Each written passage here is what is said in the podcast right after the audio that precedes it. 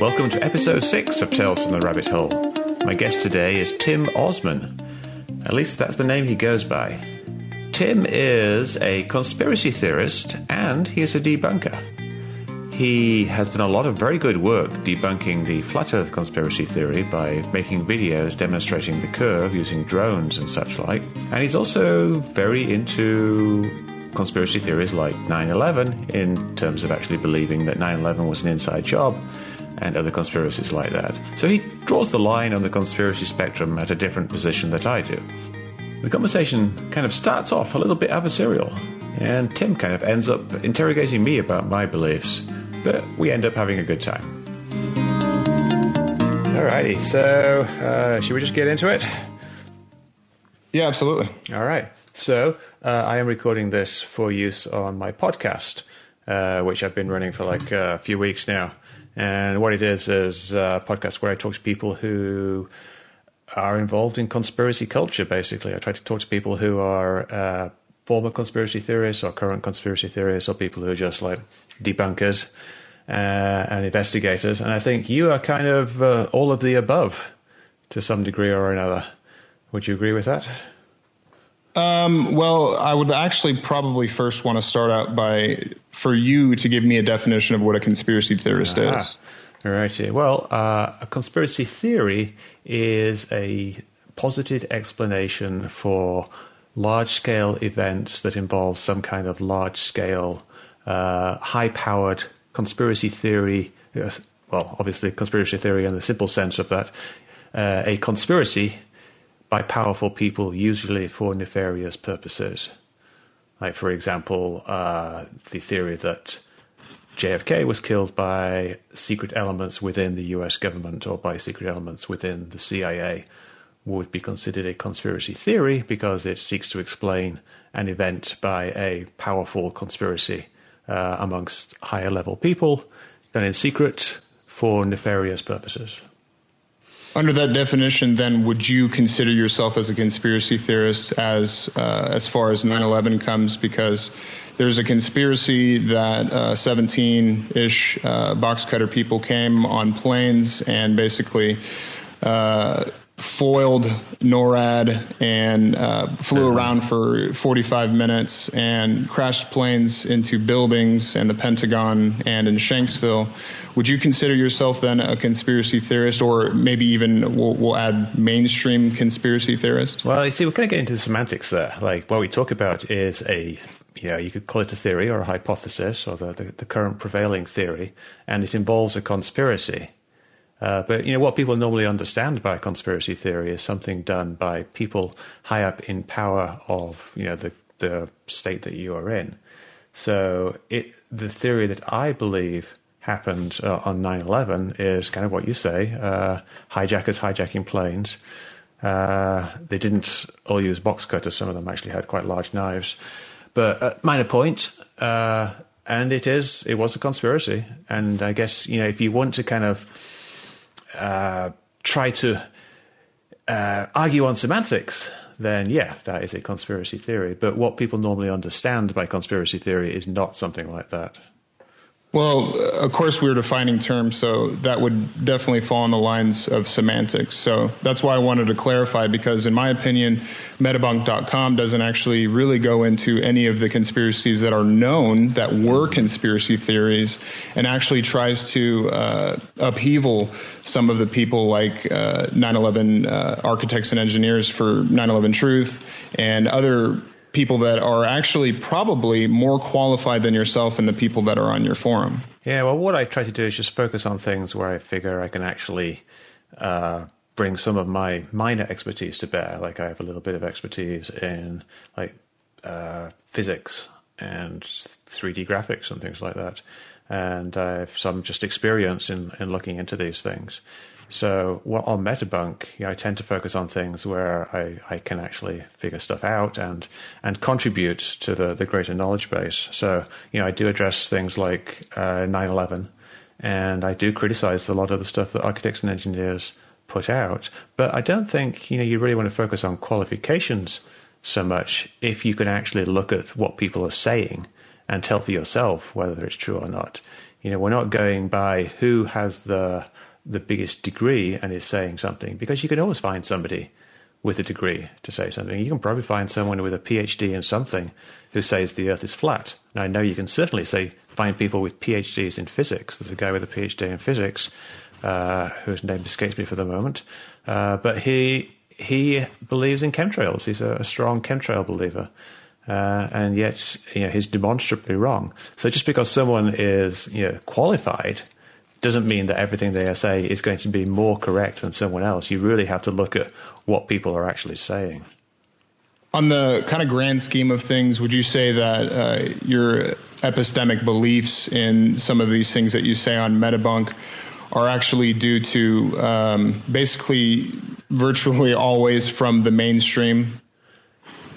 Um, well, it kind of depends what you're talking about because a lot of the stuff is fairly esoteric that doesn't even really the mainstream media, for example, doesn't really uh, talk about it.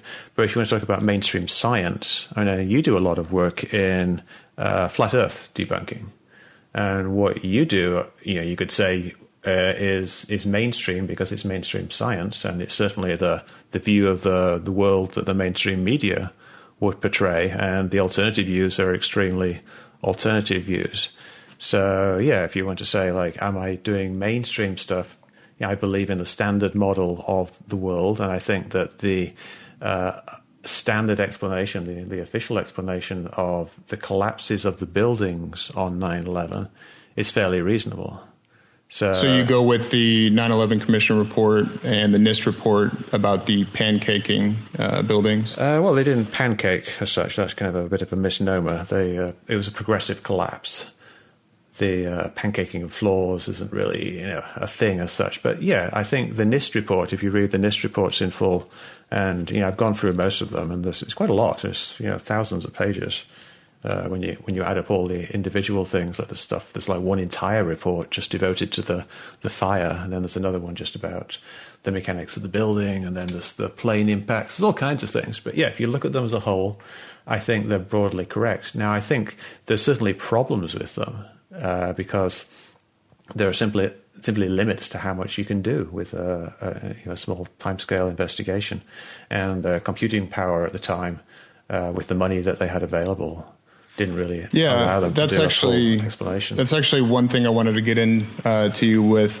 I guess the us spent about uh, 5.6 trillion dollars um, in different uh, obviously a lot of wartime uh, type stuff since 2001 but also, I'm just wondering um, how you feel about the 9/11 Commission report being allocated about 15 million dollars, and Tom Kean and Lee Hamilton saying that it was basically set up to fail, but also yeah. how we res- how we spent 40 million uh, for the shuttle disaster. We uh, Starr spent 47 million and five years investigating Clinton. Right, right, and yeah. as of as of recently, the Mueller report um, investigation was spent uh, 25 million dollars on taxpayers. Well, I think what people miss there is that uh, you essentially got the entire resources of the FBI and the CIA for free and that's not factored into the cost of the investigation.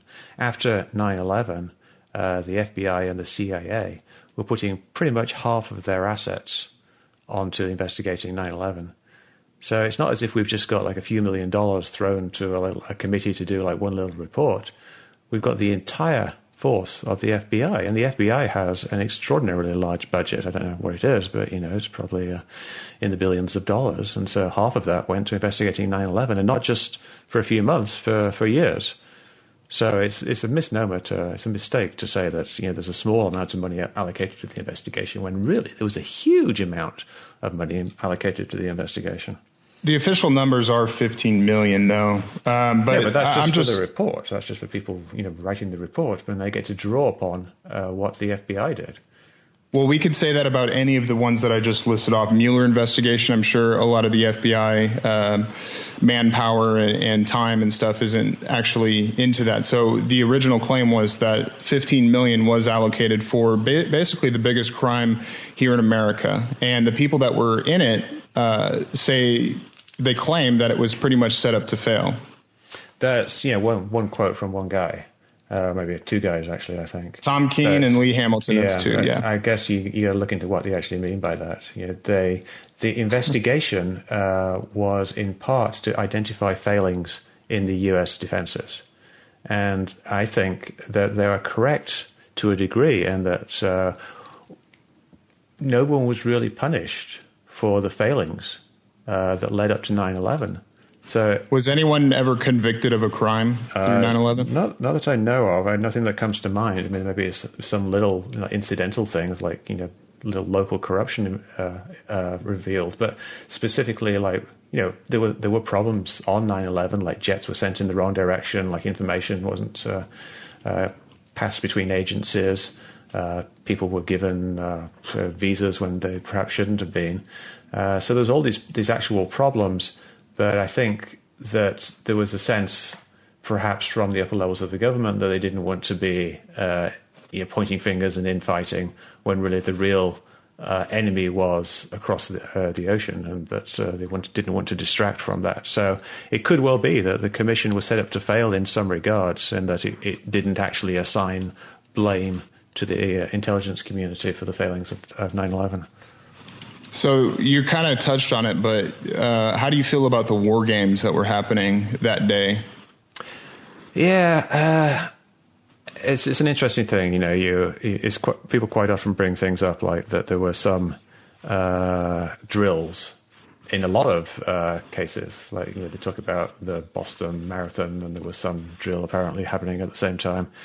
Uh, but I think a lot of those are kind of taken out of context. Like there was a, a drill for a plane hitting a building on the same day, which you know sounds like an amazing coincidence. When you look into what it was, it was like they were talking about a small plane uh, hitting a low building uh, in a different part of the country, and it was just essentially like a fire drill type thing. You know, what do we do in some? Yeah, and uh, George Bush and Condoleezza Rice denied that they've ever planned for anything right, like that, right? Planes hitting buildings. Yeah, but when they say like that, that doesn't mean like uh, you know a plane crashing into a building is this, you know essentially a simple matter of uh, if it's a small plane hitting a small building, it's just something the fire department would deal with.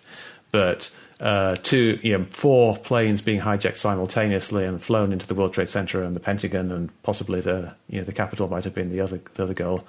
You know, I think it's reasonable to say that uh, the descriptions of that day did not fit the parameters of things that they had thought of before.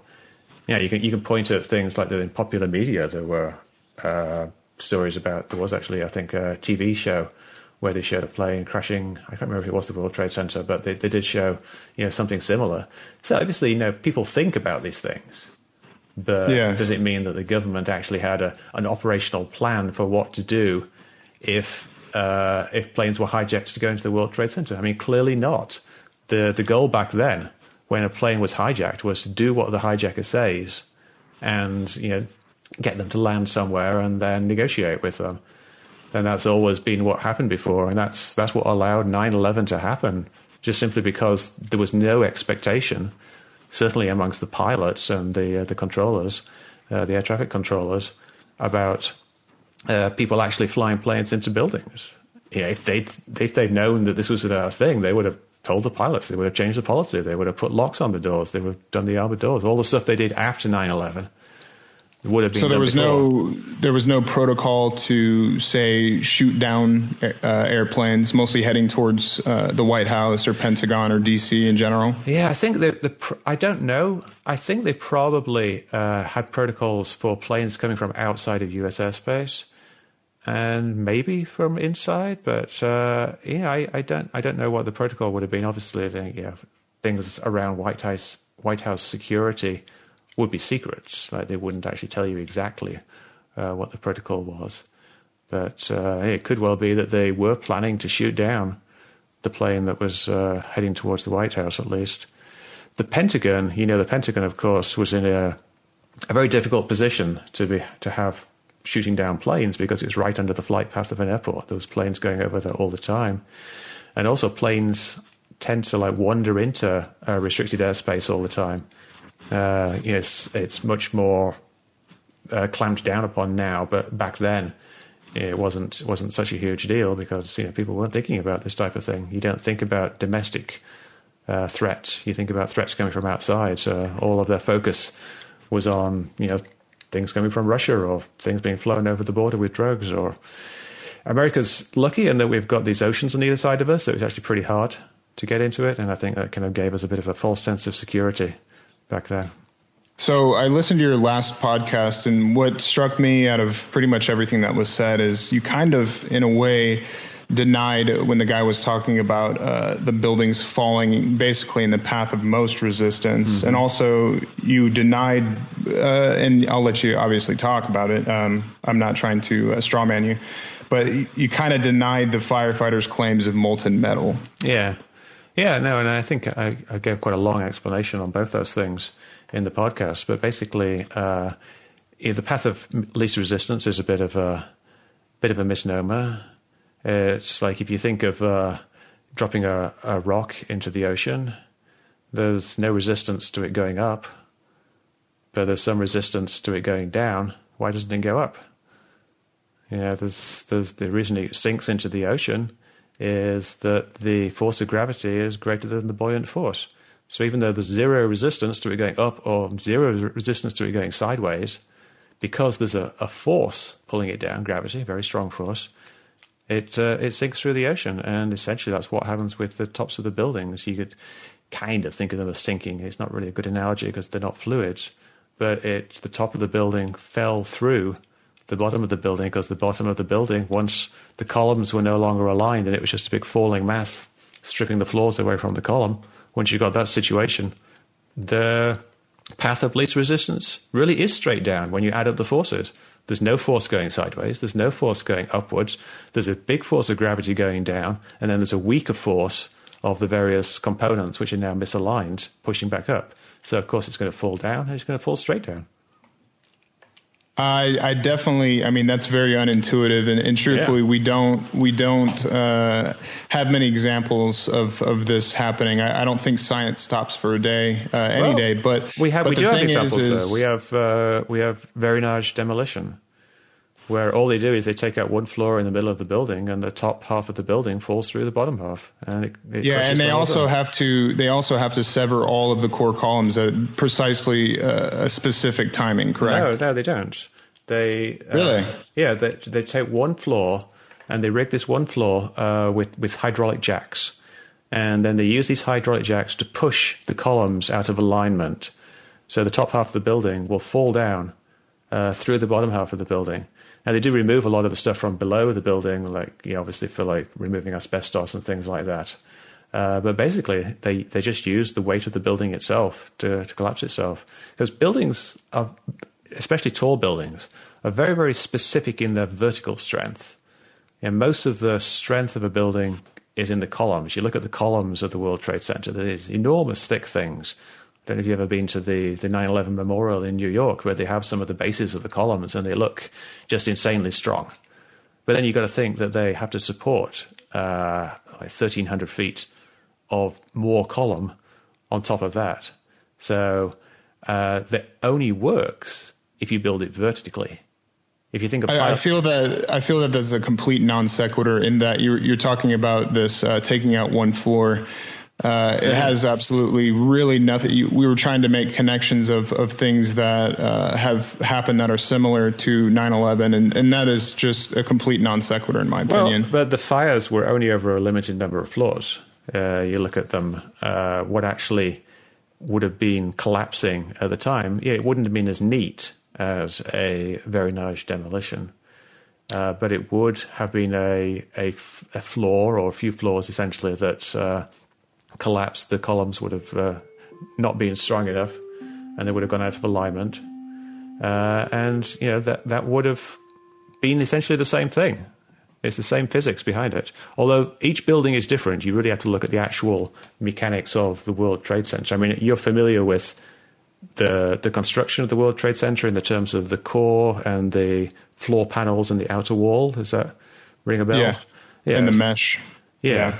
So you know that the the only thing that's connecting the outer walls to the core are the floor panels. There's no real uh, you know big strong uh, girder structure in between. There's no columns between the core and the outer walls.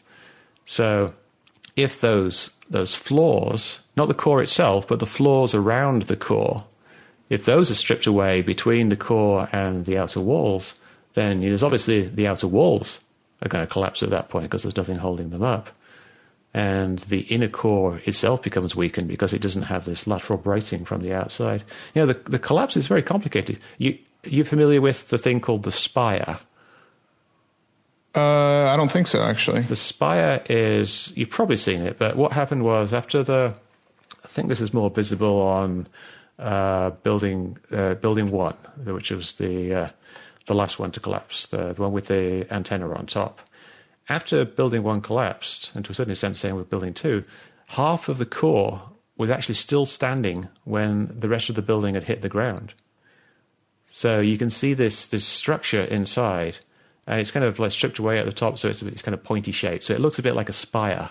You, know, you think of the spire on the Notre Dame Cathedral that fell a, while back, but uh, literally half the building was still standing. Uh, the core, literally half of the core, was still standing for about, I think it was about five or six seconds after the uh, exterior of the building had hit the hit the ground. You know, people think of just the top of the building falls all the way down and that's it, it's collapsed. But there's this very interesting thing with the spire uh, which kind of proves that what was happening was the floors around the core had been stripped away from that core, and then that core collapsed. You should check it out. So I'm I know you're very familiar, obviously, with Richard Gage and the paper that they produced, uh, saying that there's these microspheres or this this nanothermite uh, residue, basically. So are you are you denying uh, that paper? Are you denying all that uh, they've done? Uh, well, I'm not denying that paper exists. I'm just saying that some of their conclusions are wrong. Uh, with the iron microspheres, they say that the only explanation for these iron microspheres is that there was nanothermite, and they go into it and say like, you know, it's it's molten iron, and so molten iron must have come from uh, iron melting, and fire can't do that. Thermite can do that, therefore it must have been thermite. But you know what I was simply pointing out is that there are all these other reasons why you can get iron microspheres. If you ever do any welding, uh, you're, you're making iron microspheres by the thousands every second. And there was a, an awful amount of welding going on uh, during the construction of the World Trade Center, and a lot of that uh, that welding dust, which is entirely iron microspheres, would have remained in the building. And when it's tucked away from the elements, it doesn't actually rust. Uh, and there's a whole bunch of other stuff during the cleanup. There was cutting going on. Um, the fires themselves would have made iron microspheres because when fire burns uh, rusty steel, the, the rust flakes and the iron flakes uh, get consumed in the same way that uh, what is it uh, steel wool. Steel wool burns if you if you put a match to it doesn't require a very high temperature and it, it sparks and makes all these iron microspheres. And there's, there's a bunch of other ways as well but basically you know, there are all these ways you can make iron microspheres, and yet architects and engineers for 9/11 Truth and the Lawyers Committee for 9/11 Truth are saying this is the only way it could be. It can only be from uh, nanothermite, and that's just just flat wrong. So. Didn't they actually have uh, actual chips that they ignited? They had some chips, yeah. But the thing was, these chips, red and grey chips that they found, I found some chips that look look exactly the same, and I burnt them, and they made iron microspheres. I found these chips on my wheelbarrow. I have a wheelbarrow that uh, has a red uh, coating, which I think is probably similar to the, the primer coating, red primer paint that they use on the World Trade Center. Uh, the, the trusses themselves were painted in red paint, and uh, as they fell and they burnt and they collapsed, and uh, they all this, this paint flaked off basically. And so you have thousands of flakes of this paint. And if you look at it, it looks exactly the same as my chips. It's red on one side, which is the paint. It's grey on the other side, which is iron oxide, which is the uh, basically the surface of the steel that it's flaked off of, and it's it's flammable. And I've, I've burnt it, and I made iron microspheres. Uh, so I, I, basically replicated exactly the same thing. Now they're going to quibble about the exact chemical makeup uh, of the paint and things like that. But if you look at their own experiments that they do, they they find all kinds of different uh, red chips some of which are consistent with some of the primer paint, some of which are not, uh, but could have come from a different different paint source. But basically, it looks exactly like paint chips. You know, really exactly like paint chips, and the composition of it isn't really nanothermite. they have iron oxide on one side, which is basically inert. Uh, if you unless you mix it with something, and in this case, it's not mixed with something. On the other side, what they had was uh, essentially an organic binder with some flakes of stuff in it, and the organic organic binder is kind of like an epoxy type thing or um, a hydrocarbon, basically. So what happened was they stick it in this uh, differential scanning calorimeter, whatever it was, and heated it up until it ignited, and then it burnt. And what's burning there is the epoxy, the paint. The well, I'm pretty. I'm. I'm going to say that that's probably the best explanation, and and I guess a lot of uh, this word conspiracy theorist. You know, I, I might believe that we weren't told the official story, or the official story isn't actually correct. So a lot of times I feel like I'm painted in with flat earthers uh-huh. or people that doing transvestigations. And this is, this is in my opinion, something that uh, some kind of a PR group or a think tank has done to where all of these mainstream media articles, they'll, they'll talk about flat earth. Right below it they'll talk about uh, you know anti-vaxxers. They'll talk about flat earth. They'll throw in they'll throw in ridiculous conspiracy theories to uh, basically try to tar us uh, you know yeah. us with the same brush. And i feel that you know it actually gets into the kind of the public sub, uh, subconscious of going around and hey i have a different idea about this than what we're being told. Oh what are you a flat earther? So yeah. i feel that that it's kind of a smear of a campaign yeah, I could certainly see how you, how you would think that, and it certainly is a problem. And know, I see this all the time. Uh, in my book, uh, I talk about what I call the demarcation line. Like everyone has some kind of line where they think things on one side of it are just silly conspiracy theories, and they think everything on the other side of it is actually sensible, know, conspiracies, uh, conspiracy theories. And we all draw lines at different places, and everybody's kind of obsessed with uh, not getting tarred by the same brush. You know, they, they, think that things just on the other side of their line are silly. Like, if you, did you know David Chandler? Who's a kind of investigator. He's a former high school physics teacher or maths teacher. I've heard of him. Yeah, uh, he right now is really obsessed with proving that a plane hit the Pentagon. Uh, and yet he's also a hardcore believer in the controlled demolition theory. So he is very upset that uh, what he views as nonsense, this plane hitting the Pentagon, is being, uh, you know, uh, misidentified with his position, which he sees as a very sensible position that simply that uh, the towers were pre-rigged with explosives of secret nanothermite and the planes were flown in by remote control. So he doesn't, you know, he doesn't like being tarred by the same brush. And I, I also, I once went to a, a conference for chemtrails, and there was a bunch of people there who were talking about talking with uh, aliens from another dimension. Uh, for some reason, they, there was a crossover conference, and the chemtrails people were really angry that these people had been allowed into the conference. So yeah, I think it's it's a natural reaction, but I I don't think it's necessarily deliberate. Uh, you know, I think you know, obviously there is some people who will dismiss you because you are a conspiracy theorist and they're thinking of all kinds of conspiracy theories. Uh, they're not looking at your specific one. But I think it's just something that comes with the territory. Just because there are ridiculous conspiracy theories, people tend well, even, to not even on 9/11 even on 9-11 it's like uh, really the objective should be that hey in my opinion at least uh, that what we're being told doesn't seem to match up there's tw- there's tons of cui bono who benefits in this whole thing. And then we have people all of a sudden from clues forum and all these places saying that there's no planes or dr judy wood saying that there's uh, elite space weapons and, and all this stuff. And so yeah it seems yeah. like uh, even in the flat earth like i've been obviously had a had a thumb a pulse on the, the flat earth for a long time and it seems like these things kind of come and go, and whatever sticks, it, the people that believe it will continue to perpetrate it. So things like, I don't know if you ever heard about it, but no forest on a flat Earth, that was picked up and then dropped really quickly because it was so dumb, I think. Mm-hmm. Um, and so it just it, it's gone, right? But then there's other theories that come in, and whatever sticks for some reason, uh, it seems like all you need to do is give a person an idea, the right person an idea, and if they have a following or or they're able to get it to another person that has a following, the the perpetration is just uh, rampant. Like yeah. you can't stop it. Have you heard of the uh, the mud flood theory?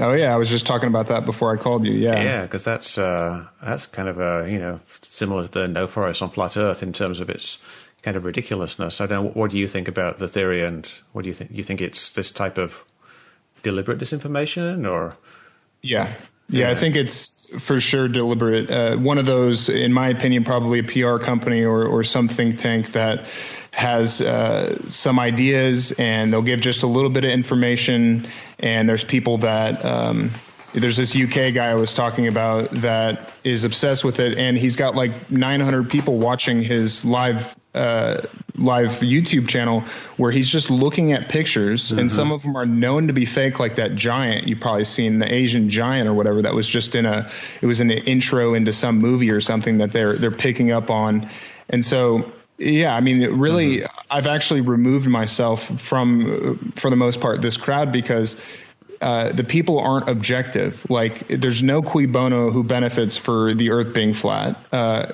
the the mud tard thing, in my opinion, doesn't go anywhere. There's no objective to it. Uh, as far as these trillion dollar wars that we're doing over, uh, you know, on the other side of the world, I think these are much more important because Definitely. actual American soldiers uh, actually go there to die, and if it's for a false premise uh, it's it's really messed up. And there's yeah. there's been things like um, Operation Northwoods that I'm sure you're uh, familiar with, where it's basically outlining um, false flags that they could do to get into war with Cuba. And this isn't the first thing. I mean, Gulf of Tonkin incident and, and others are were, we were not told the correct information. And a lot of times it seems as though they're trying to get the public perception to go hoorah rah America to go to war for false pretenses. Yeah, definitely. Well, I think uh, I write about both of those, uh, Northwoods and Tonkin, in my book.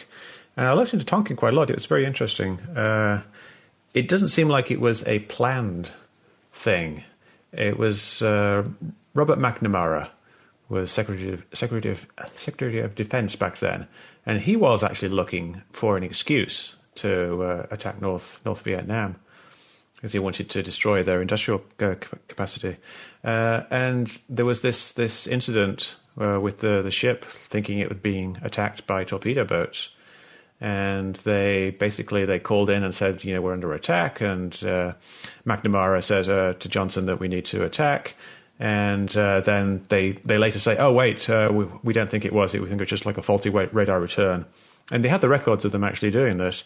But McNamara just didn't tell Johnson about this he kind of withheld that information and didn't didn't move forward. So it's kind of like uh, factions within the government were fighting against each other. Johnson didn't really want to get into it as much as McNamara did.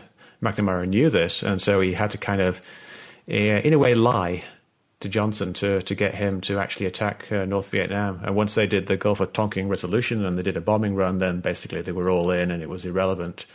Uh, but the truth came out on that one eventually. There was quite detailed records of the uh, the interceptions of communications and the mistranslations and the, the, faulty returns, and there wasn't actually anything going on on that second uh, second attack, uh, second day at the Gulf of Tonkin. Well, it, it was uh, misrepresented greatly to the American public and to, to Johnson, the president at, time, at the time.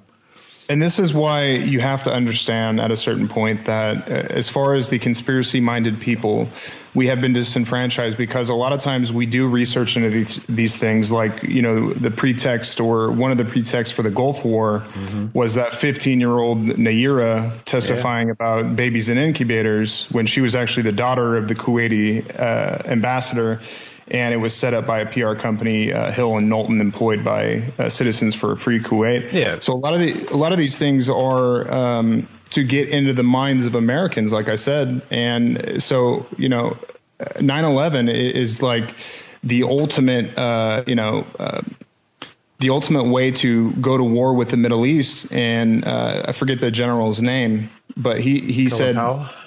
No, the general that said that basically they had a plan for like seven different oh, countries yeah. or something. Uh, yeah. Petraeus, I think, wasn't it? Wesley Clark. Oh yeah, yeah. So there's yeah. a lot of these examples um, of hey, we have a mission, and what we have to do is uh, basically get the American people, kind of like PNAC. We need a uh, catalyzing event such as Pearl Harbor. Uh-huh, New Pearl Harbor. And, Yeah, yeah. And, no, I, I, I, know what you're happens. saying. I know what you're saying, and to a large uh, extent, I I agree with you know what happened in that 9/11 was definitely used as an excuse to invade. Yeah, they invaded uh, Iraq, which had Iraq, really, yeah. really, nothing to do with 9/11, but. Uh, the American public were fine with that because they just you know they see the whole of the Middle East as being this one one broad thing. But yeah, it, I don't think that necessarily means that the American government did 9/11. Uh, well, it means that they, they definitely ex- they benefited from it. Some of them did. Yeah, they benefited from it, and at a certain point, um, you know. Uh, Osama bin Laden obviously helped uh, with the Mujahideen and the, I think his CIA or FBI with the USSR uh, long mm-hmm. ago, and obviously that whole I think what was it not Bandar Bush, but the he had a large extended family, and the family seemed to be friends with uh, Bush, and uh, I think even one of his brothers died in a, in a weird plane accident in Texas or something. I forget. It's been a long time, but uh, there, it's kind of naive almost to, for in my opinion, for you to be able to see all these things that they've done in the past and kind of be like, well, nothing to see here on 9/11, and you know these theories about the buildings falling yeah. in the way that they did, and I just it's hard for me to believe, man. I know I, I, I hear what you're saying, but you know I did look into these a lot, uh, into Northwoods and the Gulf of Tonkin. Uh, Northwoods was a proposal uh, document that was floated around by the uh, chiefs of staff about trying to get pretext to invade uh, Cuba. But I don't really see the parallels in scale uh, between what was proposed back then and 9 11.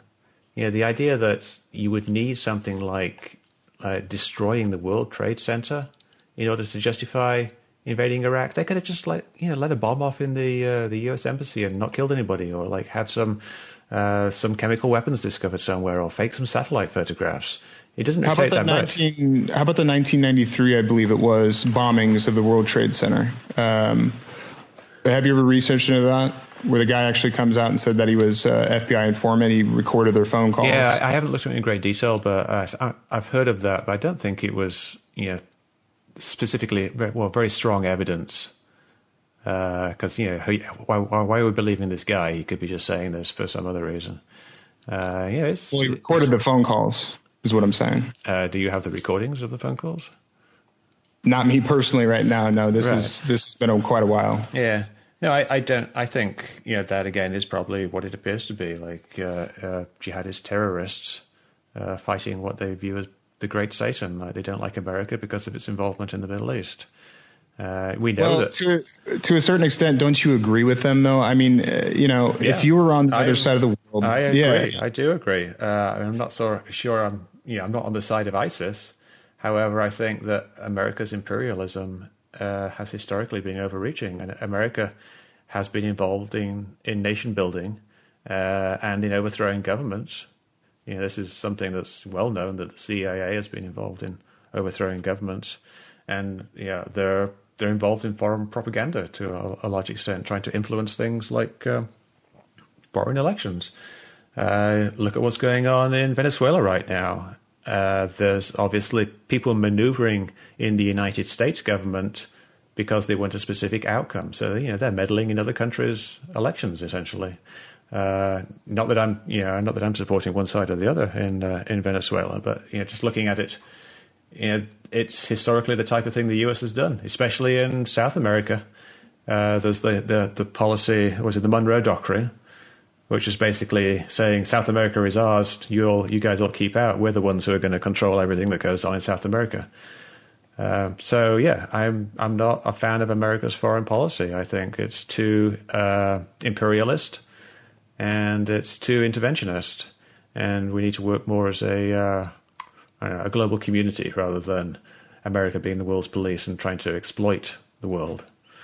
Yeah. Well, we have things like Operation Mockingbird, I'm sure you've heard from the 50s to 70s, and I would argue probably still going on.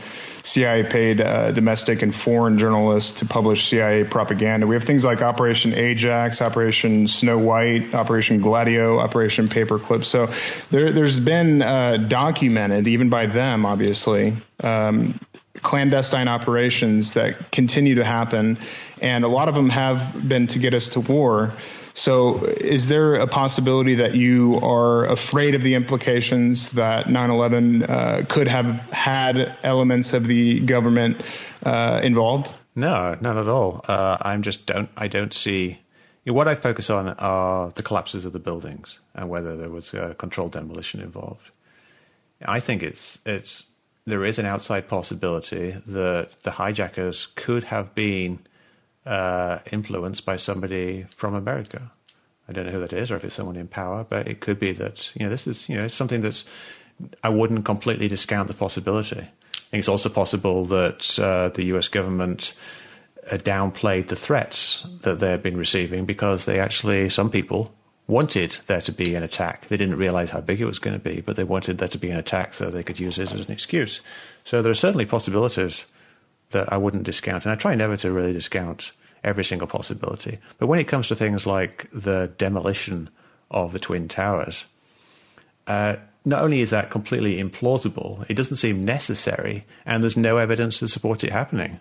So, you know, that really I have to kind of just base the, based on purely on the evidence itself what we see. Yeah, I've, i find it implausible that, uh, and this is where a lot of conspiracy th- uh, people get it wrong, is that they they try to say that there's never been a building that has collapsed due to office fires alone, and it's like, no, actually, dude, there's a huge there's a plane that just hit it, obviously. Yeah. So there's a huge other factor in that, but I find it implausible that these buildings fall and count my words here virtually at free fall speed, mostly building 7 mm-hmm. uh, when it was just hit or it had you know diesel fires or whatever the excuse is nowadays. Um, I find it highly implausible that what 38 steel columns virtually collapsed at the same time for that to happen and and fall in its footprint.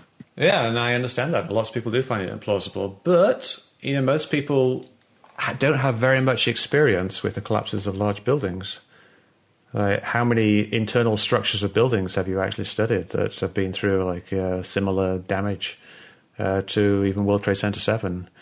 Well, this yeah. is where I defer to people actually mm-hmm. that are putting their credentials on the line, such as Richard Gage and the thousand plus others, uh, architects and engineers, that even me and you, we're, we're comparatively probably laymen compared to these people that actually do this in the field. So I yeah, do but, kind.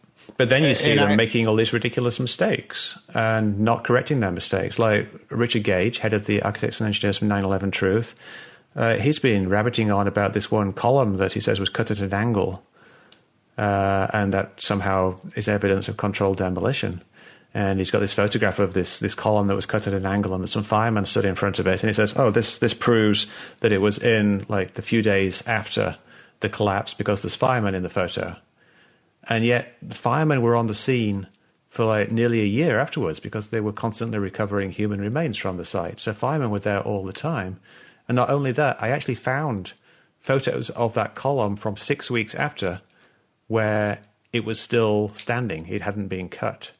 And I found a, a, a, photo from the same day where it had been cut. So I found the actual day on which it was cut. And yet Richard Gage has been using this as evidence, like, and quite compelling evidence for a lot of people because he's you know got his weight of authority behind it, being an architect, uh, for like over a decade.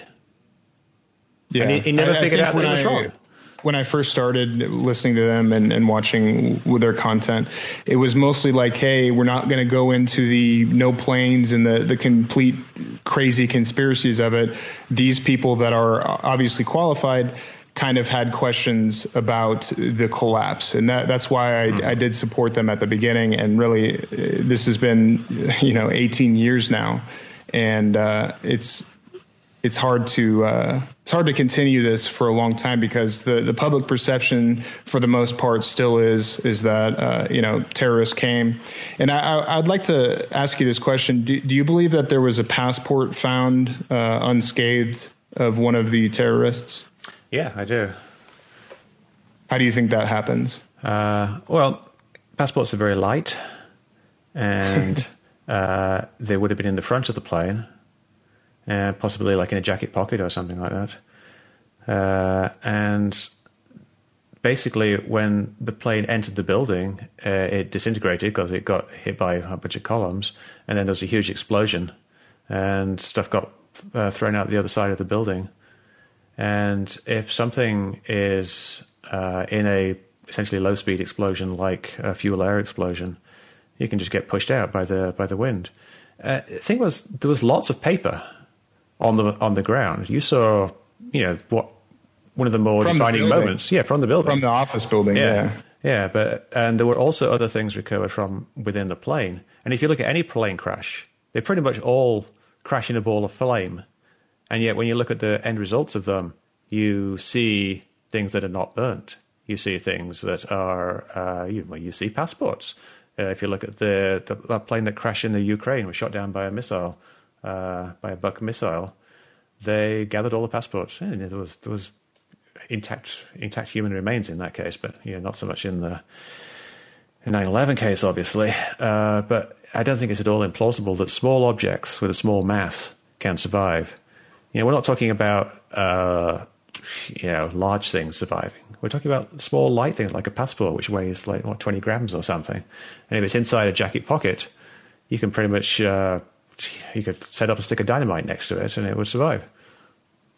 Yeah, that that to me is uh, completely implausible, if not impossible. Give it a and go. It's, it's kind of it's very it's very telling that you would to me to, that you would say that that in that uh, event that we could see through different video cameras that uh, magically a passport. It's not just fall. a passport, though. There's all kinds of things. With the seat cushions uh, from the the plane were recovered. It. Now, if a seat cushion can get it through, why couldn't a passport get through?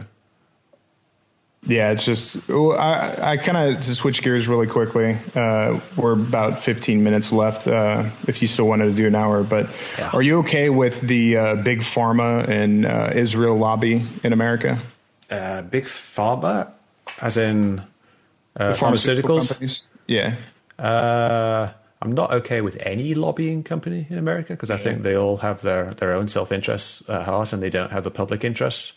And I just think, you know, like we talked about earlier, the entire uh, uh, US system of government is corrupt because of all this influence from lobbying. Uh, so, no, I'm not okay with big pharma's lobbying and the revolving door of, of regulatory agencies. Uh, I don't know what you mean by the Israel lobby, but you know, I'm, AIPAC. uh, yeah, but I, I, I not. It's not really something I'm really familiar with. Okay. So What about um, what about how do you feel about the the vaccine whistleblower about the possible correlation of MMR and autism? I don't think it's true. Uh, if you look at what was actually presented as being whistleblowing, it was it was just like some report that, if you look into it in depth, and I can't remember the details right now, it doesn't actually uh, show a conclusive uh, correlation. Well, let's let's get our words right. I, I did say possible correlation, and then you said conclusive. Right. It's kind of like saying scientific proof. You know, that's what flat earthers like to say. So, Yeah, but I'm thing is, talking there's about lots of other studies besides that that don't show a correlation. In fact, you show quite conclusively uh, by doing like large population studies that there is no link between uh, the vaccine and autism. So when all these parents come out and and say that they had a happy little vibrous vibrant little kid and they go and take you know their their shots that are supposedly safe for them and they come home and uh, they see you know they see seizures they see them become autistic uh, over the years. And also obviously in 1986 they passed um, the whole uh, you can't sue basically uh, the vaccine companies. I mean, don't you see that there's any kind of correlation between this kind of uh, this huge conglomerate of, of obviously monetary um, regard that that they could be giving fake science or hiding science or uh, paying Well, other yeah. people to, You got to do what they If you look at things like uh, tobacco, Yep. You know, obviously there was cover-ups back then where people covered up evidence of, of wrongdoing, of uh, you know the harmful effects of tobacco and nicotine. So if you just look at that, you know, it seems like sure there, there could be big pharma covering things up, and there probably are instances where big pharma is covering up or at least trying to hide bad results on certain things. But when you look at things like the uh, MMR vaccine, there is a huge amount of independent research uh, that has been done. Uh, not just by the manufacturers. We're not just talking about the, the manufacturers' studies. We're talking about government Who's studies. paying them? And, Who's paying them? Are they just doing it on their yeah, own goodwill? The, the, gov- government, the government pays uh, them. It's um, a lot of government grants for this type of thing, and other countries do it. Uh, and never any pharmaceutical companies paying these independent researchers. Oh, I'm, I'm sure there's instances where the, the I'm just I got to keep you honest, man, because sometimes your wording seems like you're trying to play things off, and then we have to kind of go I through. Well, I'm not trying to play know. it off. I you know I, I, agree with you that there's, that there's a profit motive, but with vaccines, uh, it doesn't really make any sense. that, really? uh, yeah, I mean, how much money are they actually making from vaccines? They're essentially enough like, to know, have basically products. the biggest lobby, uh, enough to have the biggest lobby basically in America, and pay these politicians that are supposed to be working for us, us Americans, uh, that end up being career politicians that come out being you know hundreds of millions of dollars or you know tens of millions. Yeah, but of then dollars. there's all these all this independent research that at, at some point would reveal that this is going on. If really vaccines are really this this big of a problem then it would be apparent in the data. It's not something you well, can the just whistle, sweep under the under the under the. It's kind of like climate change. It's kind of like climate change. I mean, there, there's quite a bit of money tied up with these uh, these whole companies, and I, and really, I'm kind of the stance of uh, you know epistemologically, I can't. You know, I, I don't know that there's climate change, or I don't, you know, I know that there's not climate change or anything like that, but I, I, try to see like the motives behind these these things, and I try to listen to debates. I go to Metabunk, I go to Snopes, mm-hmm. I listen to conspiracy theorists. I try to disseminate the information for myself. And at the end of the day, a lot of times there are uh, agendas that happen, and a lot of these people are actually being funded by uh, big oil or big pharma or uh, even the drug or yeah, and and it seems as though yeah, well, I, I certainly there's a conflict of interest. We there. should we shouldn't just trust everything on its face. We should look at uh, look at the broader picture. Uh, yeah. But yeah, we've only got like uh, ten minutes or so left. Could we talk a bit about your work with uh, flat Earth debunking? Absolutely. Yeah. What, what? Why did you start doing that? Uh, from the very beginning, basically for two weeks, I wouldn't say I was a flat earther, but I was very conspiratorial minded. I was down the rabbit hole, as you probably would put it. And so I was uh, deeply researching into it. And one of the first things I did was I, w- I would go to Goodwill and look at, you know, older books. And I think uh, one of them was like a, uh, 1913 uh, astronomy book, like practical astronomy, Uh-huh. and I looked into how there's uh, there's obviously two celestial points, and this is something that uh, flat earthers cannot reconcile with even still to this day. And things like the sun not changing in angular size throughout the day and and rising and setting and the moon doing the same um, these things couldn't be reconciled with for me. So, being that I was uh, breaking my conspiratorial bias uh, due to the flat Earth, truthfully, I, I was naive enough to think that I could come out and try to help people to find to truly be quote unquote awake to this whole uh, situation of this is a, a lie. This is something you know me and you really can't prove the intentions and the motives behind the people that may or may not have been involved with 9/11, but me and you can go out and test the shape of the Earth. So I went to uh, Great Salt Lake, which is an absolute killer for flat Earth. I mean, you have mountains at different distances all around you. Sometimes you're uh, standing right next to the water and you can see a mountain that's 85 miles away. You can see the white cap sitting on the, the water. And so basically, my whole thing was, and I'm done with flat Earth, truthfully, but. Mm uh, four and a half years of of trying to keep these people honest, the Jeranisms, the Dearths, the, all these people, trying to keep them honest because, in my opinion, and I've said it for years, they're trying. This is a psyop, a psychological operation, to basically make us look, uh, tar us all with the same brush, make us look stupid. And then a couple years later, we see anytime you put in flat Earth in the news, you see uh, anti-vaxxers, you see uh, every 9/11 conspiracy. So exactly what I was saying to to reach the public psyche is happening in that uh, conspiracies are dumb and they're all debunked because they're just a bunch of wackos and whack jobs thinking of you know mud floods and all this shit. And so I, I, thought I was very naive that I could come out and say, "Hey, look, there's evidence that you can go and see. Look at the stars." So for the first two years, I was saying things like that, uh, and then I decided to go ahead and use some of my equipment, my drones, and and uh, I got a P- two P900s actually, uh, D3200. I got a bunch of equipment, and I went out to Lake Tahoe. I went to uh, Great Salt Lake. I went all over doing star uh, photography, doing uh, just photography of things being obstructed, like Salt Lake City is is like 350 feet is obstructed over 26 miles. I mean, it's just mm-hmm. you can go out there, and because the water temperature is so close to the air temperature, a lot of times uh, there's not too many uh, temperature inversions happening. So you can go out there on a decent day and see the effects of the Earth's curvature. So it, it, never was enough. It, was purely rhetoric for the first couple years, and then I came out with evidence. The drone is absolutely killer. Uh, seeing Strong's Knob from 37 miles away, you can't see it until you're about 15 feet up, and you start rising, and you start to see more and more of not only Strong's Knob but all of the other mountains. So this is indicative to me of a curved surface. So uh, unfortunately, the flat Earth argument has evolved into uh, its final stages of the infinite regression, where they're talking about atmosphere without a container and the second law of thermodynamics and entropy when they have zero idea what these uh, physics concepts actually mean. Uh, but they'll continue to evolve their arguments, and their arguments are at the final regression, in my opinion, to where they'll continue, they'll, they'll die on a hill to say these things continuously and, and literally think in their own mind that the earth is flat and these are good arguments for it. Yeah, it's quite a challenge. I remember starting out uh, debunking chemtrails uh, back in 2007, and I naively thought that I could just find the correct explanations for contrails and give them to people, and then that would be it. But of course, you know, here we are. What, 16 years later, 17 years later, 18 years later. Good grief.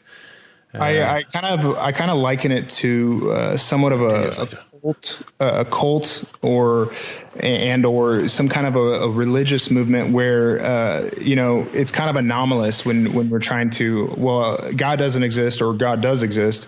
Well, this is this is something where we can, like I said, go out and actually test it and find these things for ourselves. And it's still to where I've only seen probably about ten people because of my work and some other people's work that have come out of the flat Earth and come back to the globe. And there's this huge community aspect to it where these people are so disenfranchised, most likely due to uh, all their conspiracy knowledge uh, over the years. And so they, they find a, a like minded group. And they also have something where the Tiger Dans, the Matrix decodes, the people that come out of Flat Earth uh, end up getting absolutely stomped on by Flat Earthers. I mean, I, I saw things from Tiger Dan saying, "If you were on fire, I wouldn't, I wouldn't piss on you." I mean, it was just, it was so terrible terrible how they treat people that come out of flat Earth. So when you have this kind of belief and, this whole community aspect to it, it's really, really hard to get them out of it, unfortunately. Yeah, it's interesting because sometimes people talk about uh, how mainstream scientists don't look at 9/11 because they're afraid of what it will do. But you know, there's also the the opposite effect that you just described, where people in a conspiracy culture uh, you've got you've got this whole social dynamic where if they come out, they're going to be ostracized and they're going to lose essentially their family. Uh, yeah, a lot of it. They, you know, people have a good time doing these things. I'm going to go to the Flat Earth Expo, uh, Escaping the Matrix Expo in Las Vegas uh, in a couple of weeks, and you know, I kind of expect the people to be having a good time having uh, talking about you know, their shared beliefs and their shared uh, uh, interests. And you see people having flat Earth parties, and they're all yep. there, like you know, it's a, a good, up. happy family. And you probably have the same thing in in every every field, like UFOs, uh, nine eleven. I don't know if you have uh, anti-vaccine parties, but you know, quite possibly people get together in a social social setting. So there's a an interesting dynamic that's uh, difficult to get past. Yeah, and I was actually going to talk to you about that because Infinite Plane Society uh, just emailed me with Mick West versus Nathan Thompson. Uh-huh. Uh, I don't know if you've heard of Nathan Thompson, but I, I feel as if uh, IPS is actually uh, setting him up to fail, considering uh, he's, in my opinion, one of the worst flat earthers. I've actually kicked him out yeah. of the flat earth. Go, but uh, he but, he he's got a a good memory, uh, so he can reel off a whole bunch of things. Uh, I have yeah, I've looked at a few of, of his videos, and I, have been hanging out on his his Facebook group. Uh, so yeah, he doesn't give very good arguments and they're usually easily refuted, and then he just ignores the explanation. Uh, so it, it, I'm not, yeah, I'm not sure how what the organisers are thinking specifically. I don't think they were setting him up to fail. Perhaps just he's the only person they could get because they're kind of a little bit uh, on the fringe with you know, Mad Mike and the Infinite Plane Society. Don't seem to be really mainstream flat Earth, if there is such a thing. Yeah, and if you actually listen to Infinite Plane Society, he does uh, shows uh, you know, probably like 12, 1 o'clock your time in the night. Mm-hmm. Uh, he talks about mostly these uh, death fakers, and truthfully, the guy is very intelligent, but I think there's some ulterior motive with what he does. I'm not really sure that he actually holds these beliefs, but he does continue to talk about them for hours and hours yeah. about, you know, Nipsey Hussle, which is, you know, I'm not into the numerology and I'm sure you've seen a lot of that nonsense, but the, there is some striking, uh, com- like, uh, correlations to be made with just that one. But, you know, the, uh, Isaac Kappy or whatever that guy just killed himself, I guess, the other day, and uh, you know that was the discussion last night, where it's a death faker, possible death faker, and so mm-hmm. he he almost is uh, almost like a high functioning intellect, but also somewhat to me at the bottom of the barrel of conspiracies. And I've personally, uh, when he came out to uh, city council or something and started talking about bubbles in space and green screens and all this stuff, I literally went through all of his all of his claims and showed him why he's wrong. The Nomex blue uh, demonstration screen that Dearth first said that it was a green screen, which yeah, had yeah. white checkerboards on. It was in the payload of the ESA. It was, I mean, I showed all this stuff to him, and uh, you know, it's just if it seems to fall on deaf ears, and I, I don't know why. I, I don't, I don't understand why. He has this. He calls himself an auto hoaxer. Where yeah. he, he claims like he's taking the default position that everything is fake, and you have to prove to him otherwise which I it, think is kind of a mm, an extreme position because yeah, everything. I'm, cl- I'm close to it. I'm close to it because it's it's it's the default position, I suppose you could say, right. of somebody disenfranchised by known liars. Like the mainstream media, I don't watch it because all I see is agenda. It actually doesn't make me feel good at all to watch these people do what they do.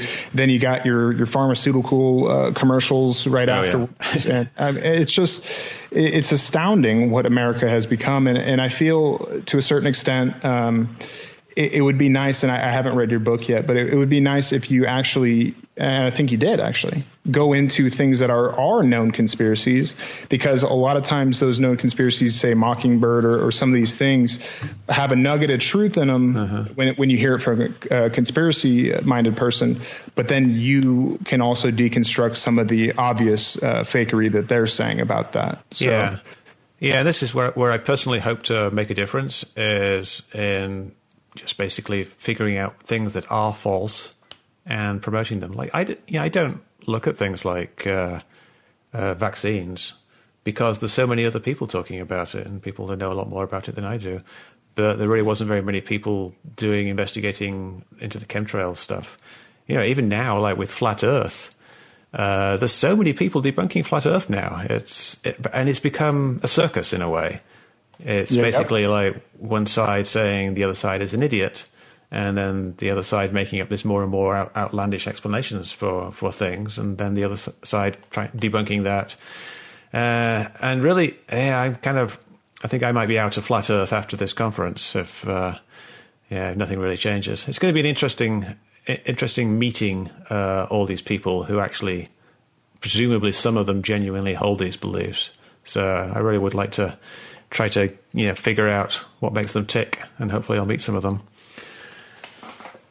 Yep, it's. Uh, I, I, hope you will be actually because actually what happens is, and I totally agree with you. There's these fight the flat Earths, these team skeptics, these people that literally have on the backs of flat Earth, in my opinion, psyop, have made a business. Mm-hmm out of out of quote unquote debunking it. And a lot of time they're wrong. And a lot of time they'll say that these people are mentally ill but also then berate them continuously saying they're effing idiots or they're they're you know pieces whatever. And and so it's like you know you don't go to uh, your local crazy house and start calling these people idiots and all this kind of stuff. There's a, there's a certain amount of tact that's necessary. And and for me at the beginning I wasn't tactful. I was very yeah. uh, vitriolic I did I did some bad things probably within the first year, but I started to kind of it started to grow on me a little bit, and I've actually uh, it's changed my life, and it, and it, seems really stupid, but I, I can tell you uh, from a, a, very like hardcore conspiracy theorist before flat Earth hit, uh, it's changed my uh, life so much that um, I'm not, you know, on the complete mainstream side. I'm not on the complete conspiracy side. I'm somewhere in the middle, and you know, everybody wants to see things in black and white, but mm-hmm. I'm I'm in the middle where. Um, you know, I, I, try not to try not to say things that I don't personally know, and that gets into epistemology and, and a lot of philosophy as well. But uh, a lot of stuff I was saying before, I just heard from like Alex Jones, or I heard from here and there, and I wasn't going to the Metabunks, I wasn't going to the Snopes to fact check, and and there's a lot of times where I go to Snopes and I'm like, this didn't even actually answer the question, and this is uh, just a complete whitewash of what happened. So uh, you know, I'm still able to disseminate the information basically. Yeah. But we're uh, past our hour mark, man. I appreciate you uh, having a chat, and uh, you know, it seems that we're kind of at odds uh, as far as some of our beliefs. But um, at the end of the day, this is how you can come and talk to somebody uh, and and not be vitriolic and share ideas. And hey, mm-hmm. you know, I'll always say things like the passport. Uh, I think you're a nutter about that. well, but, but we'll laugh about it. Like it's cool. Yeah, no, but I think like with passports, uh, it almost like uh, makes me want to do an experiment with a small fuel air bomb, and uh, I've actually kept some of my old passports for that reason. I I, uh, I, have an old passport, and I took a page out of it, and I, I soaked it in in kerosene and set it on fire just to see what would happen with it. And uh, it's uh, so it's uh, it's something I've been thinking about, just because it is you know like it's very counterintuitive and it, it's one of these arguments that's compelling because it's it's hard to to counter it just with words you really have to do a demonstration of what's going on. So maybe one day I will try blowing up a passport. And you know, you're you're you're out in the desert, or you have access to the desert, so uh, maybe you could pop out there with uh, a cherry bomb and uh, a jug full of uh, gasoline and a couple of nice. passports. All right. Well, thank you very much. This has been a fascinating discussion, and uh, like you say, I think it's it's you know good that we can talk like this, even though we do have some areas of disagreement. We also have some areas of agreement, and we can uh, look at where the boundary of those areas are and work around that.